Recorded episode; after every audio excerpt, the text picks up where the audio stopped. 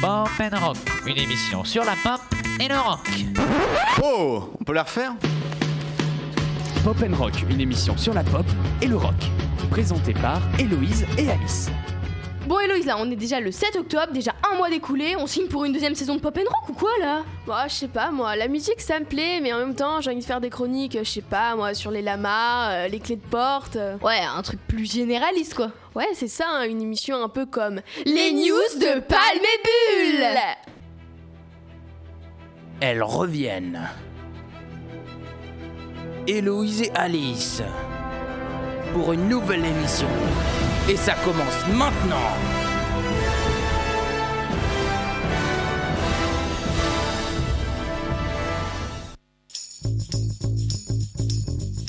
Héloïse et Alice vous présentent les news de Palme et Bulle, Ah ouais, d'accord, ouais, ouais, ouais, très bien, je vois très bien, absolument, oui, oui. une émission qui parle de tout A priori, il doit y avoir un peu de tout, quoi. et de rien. Voilà, quand il a rien à dire, il dit rien.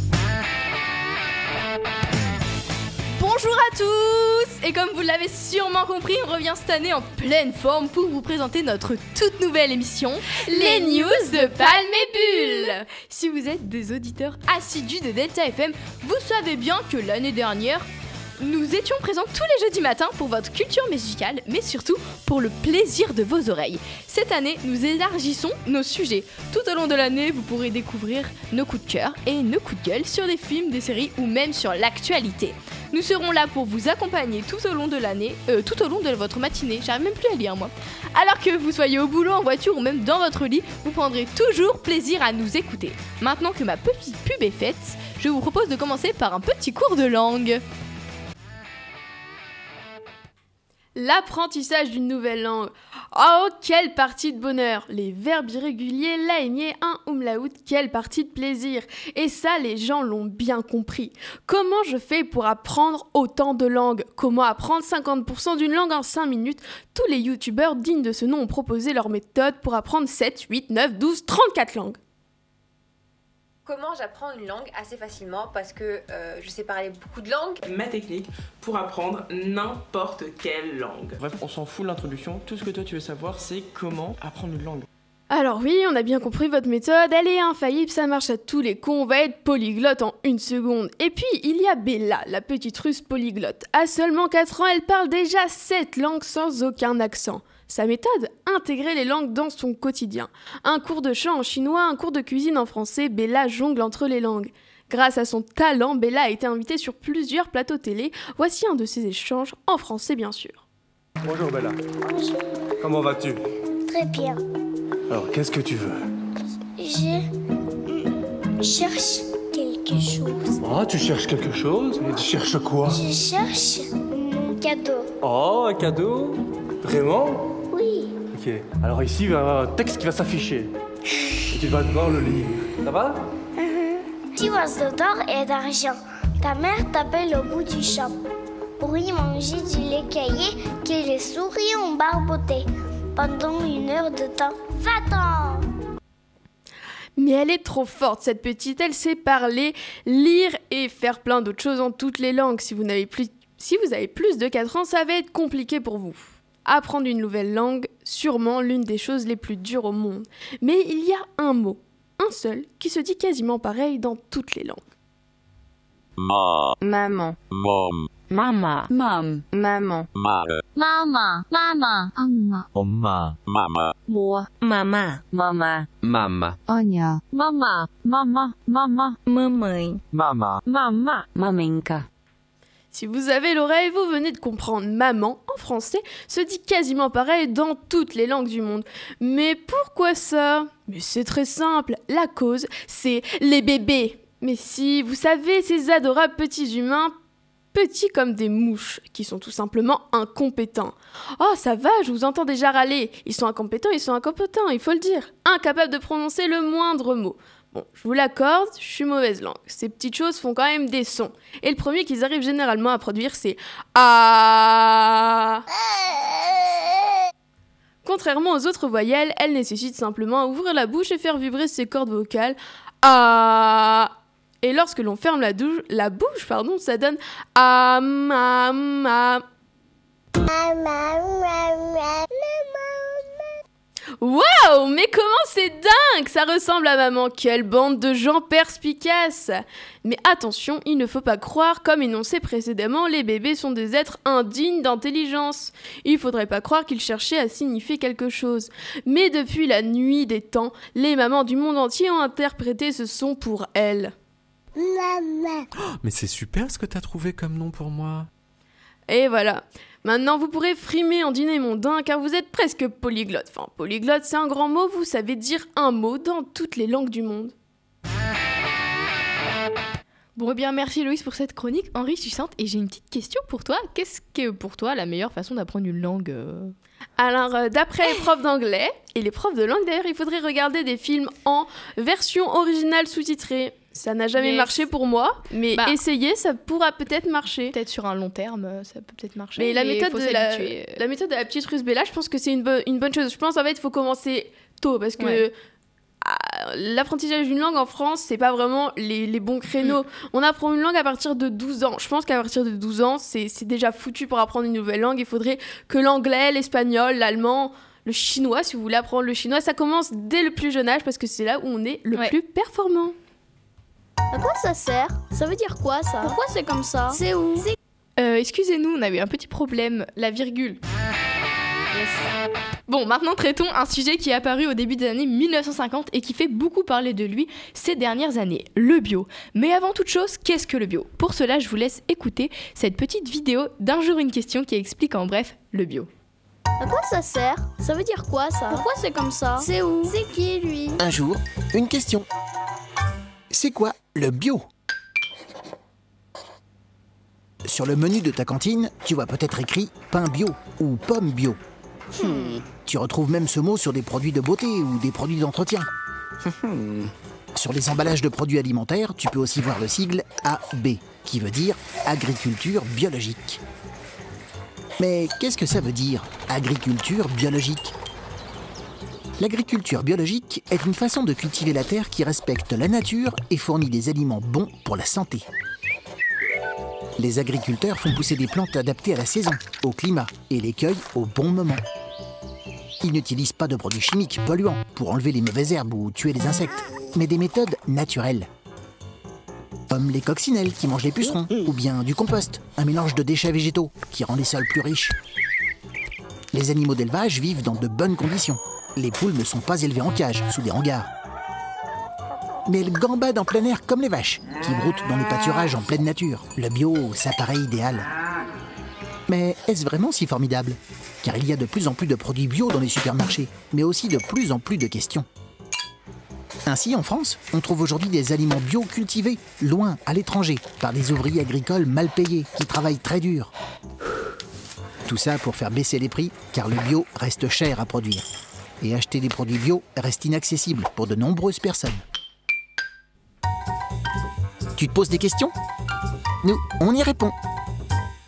Donc pour résumer, le bio, c'est des produits cultivés sans produits chimiques, sans pesticides, qui respectent la planète, l'environnement, les animaux et qui privilégient les circuits courts afin de préserver la qualité nutritionnelle des produits.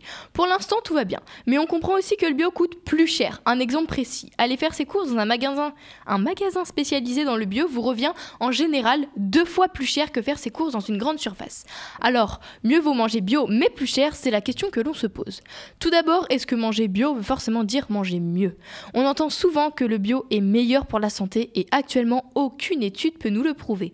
Malgré cela, j'ai effectué des petites recherches et j'ai trouvé plusieurs petites choses intéressantes. Tout d'abord, manger bio, c'est plus qu'un choix alimentaire, c'est un mode de vie. Les personnes consommant du bio font plus de sport, ne fument pas, mangent plus sainement, pas de fast-food, produits bio locaux, vous voyez l'idée. Ensuite, il est clair que manger bio, c'est manger plus naturel, sans pesticides, sans produits chimiques et avec plus de vitamines et de nutriments. Pardon, le- les produits bio ont en général plus de goût que d'autres produits. On en conclut donc que le bio est tout de même plus sain et peut-être meilleur à long terme pour notre santé. Le deuxième point de notre question est le prix du bio.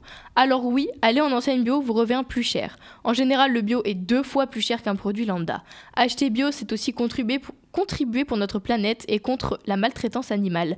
Au jour d'aujourd'hui, on arrive à trouver des produits bio en grande surface qui se rapprochent du prix des produits non bio. Donc manger bio vous, rev- vous reviendra toujours un peu plus cher, mais après c'est aussi un engagement. Donc tout simplement, il est préférable de manger bio et donc un peu plus cher. Mais en aucun cas, vous êtes obligé de consommer du bio. Chacun, chacun, oh j'y arrive pas du tout. Chacun fait comme il le veut. Si vous voulez avoir un mode de vie plus sain et consommer du bio, il va juste falloir payer un peu plus Et j'en viens donc à une deuxième question. Peut-on consommer du bio toute l'année sans rien débourser? Cette fois, la réponse est oui. Il vous suffit tout simplement d'aménager chez vous un petit potager. Vous y planterez vos légumes et hop, vous irez les ramasser sans rien débourser. Bon, sauf les graines, bien sûr.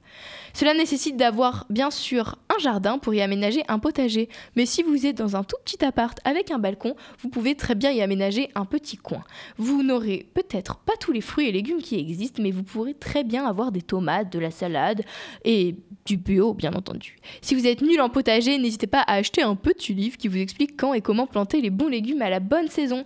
Avoir un potager permet de manger bio, sans pesticides et de faire pousser tout ce que vous aimez à moindre prix. Je vous propose d'écouter tout de suite un extrait d'un reportage sur le potager à la maison tiré de l'émission Tout compte fait sur France 2.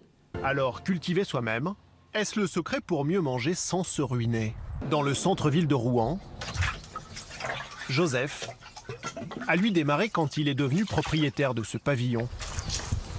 Ses cultures sont entièrement bio et arrosées à l'eau de pluie. Alors là, j'arrose des céleris euh, raves, des fenouilles et puis des choux de Bruxelles. On a commencé dans un carré potager, 1m20 par 1m20.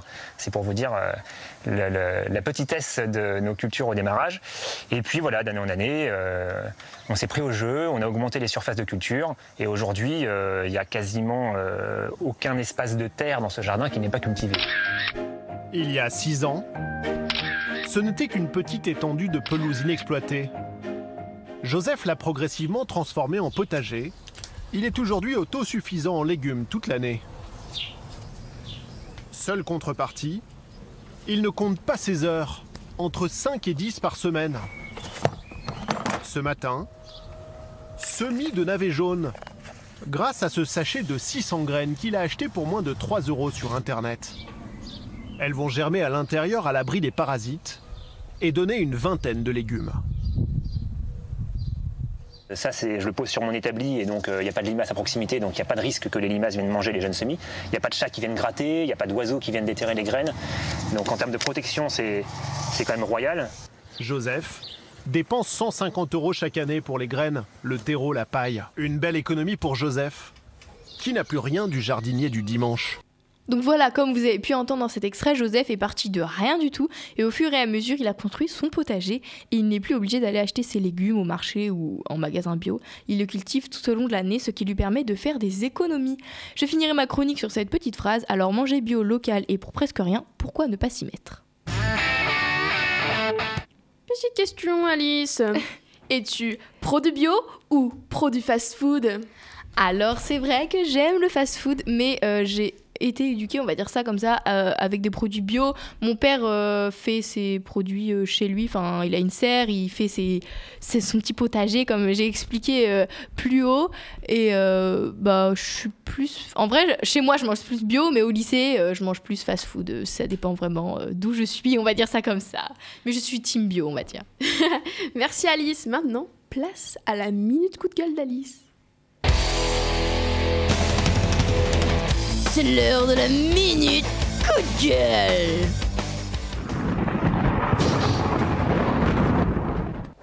Bon, maintenant, euh, cette semaine, je vais vous proposer un coup de gueule sur les pubs à la télé.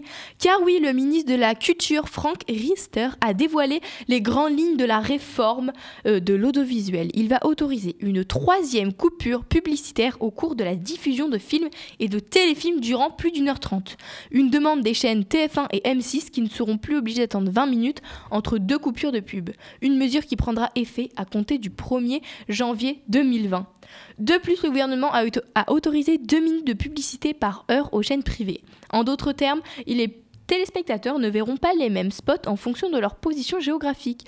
Les chaînes n'auront pas le droit de donner d'adresse des magasins pour ne pas perturber le modèle économique de la radio et de la presse, détaille Franck Rester. Pour conclure, vous ne pouvez pas regarder un film sur TF1 ou M6 sans être coupé toutes les 3 secondes par une foutue pub. Bon, toi, Héloïse, du coup, t'en penses quoi de cette petite réforme euh? J'ai deux mots. C'est chiant. Oui. Voilà. Déjà que là, on a l'impression que je trouve qu'il y a de les pubs, t'as pas besoin. Tu regardes un film, t'as une pub toutes les 10 secondes, quoi. La alors que là, pub tue le film. Ouais, c'est ça, t'as même plus envie de regarder le film. Mais après, je crois qu'ils ont fait autre chose euh, une... dans la même réforme, quelque chose qui va être cool. Ils vont privilégier le, mar... le mercredi et le samedi pour euh, mettre euh, des films. Parce qu'avant, c'était interdit. Donc là, le mercredi et le samedi, il va y avoir plus de films à Il la y avait télé. interdiction de mettre des films le mercredi et le samedi. Ouais, des films qui sont passés au cinéma. C'est quelque chose comme ça. Voilà, les chaînes n'avaient pas l'autorisation de diffuser les films les mercredis, vendredis et samedis soirs. Alors que maintenant, on va avoir le droit à partir du 1er janvier 2020. Enfin, du coup, les chaînes vont avoir le droit. C'est original. J'ai jamais. Bah, euh, ouais, ça. là, ça va être des soirées cinéma durant ces trois jours en question. Avant, c'était interdit. Donc, euh, ça, c'est plutôt cool, par exemple. Ouais, ça, c'est une bonne cool. chose. Mais les pubs, pas foufou. Non, euh, là, il nous faudrait. Excusez-nous, on a un petit problème de technique. Il nous faudrait la virgule, comme tout à l'heure. L'émission touche à sa fin. Oh, quelle racera On espère qu'elle vous a plu. À la semaine prochaine. Kiss les loulous, on vous adore. C'est une femme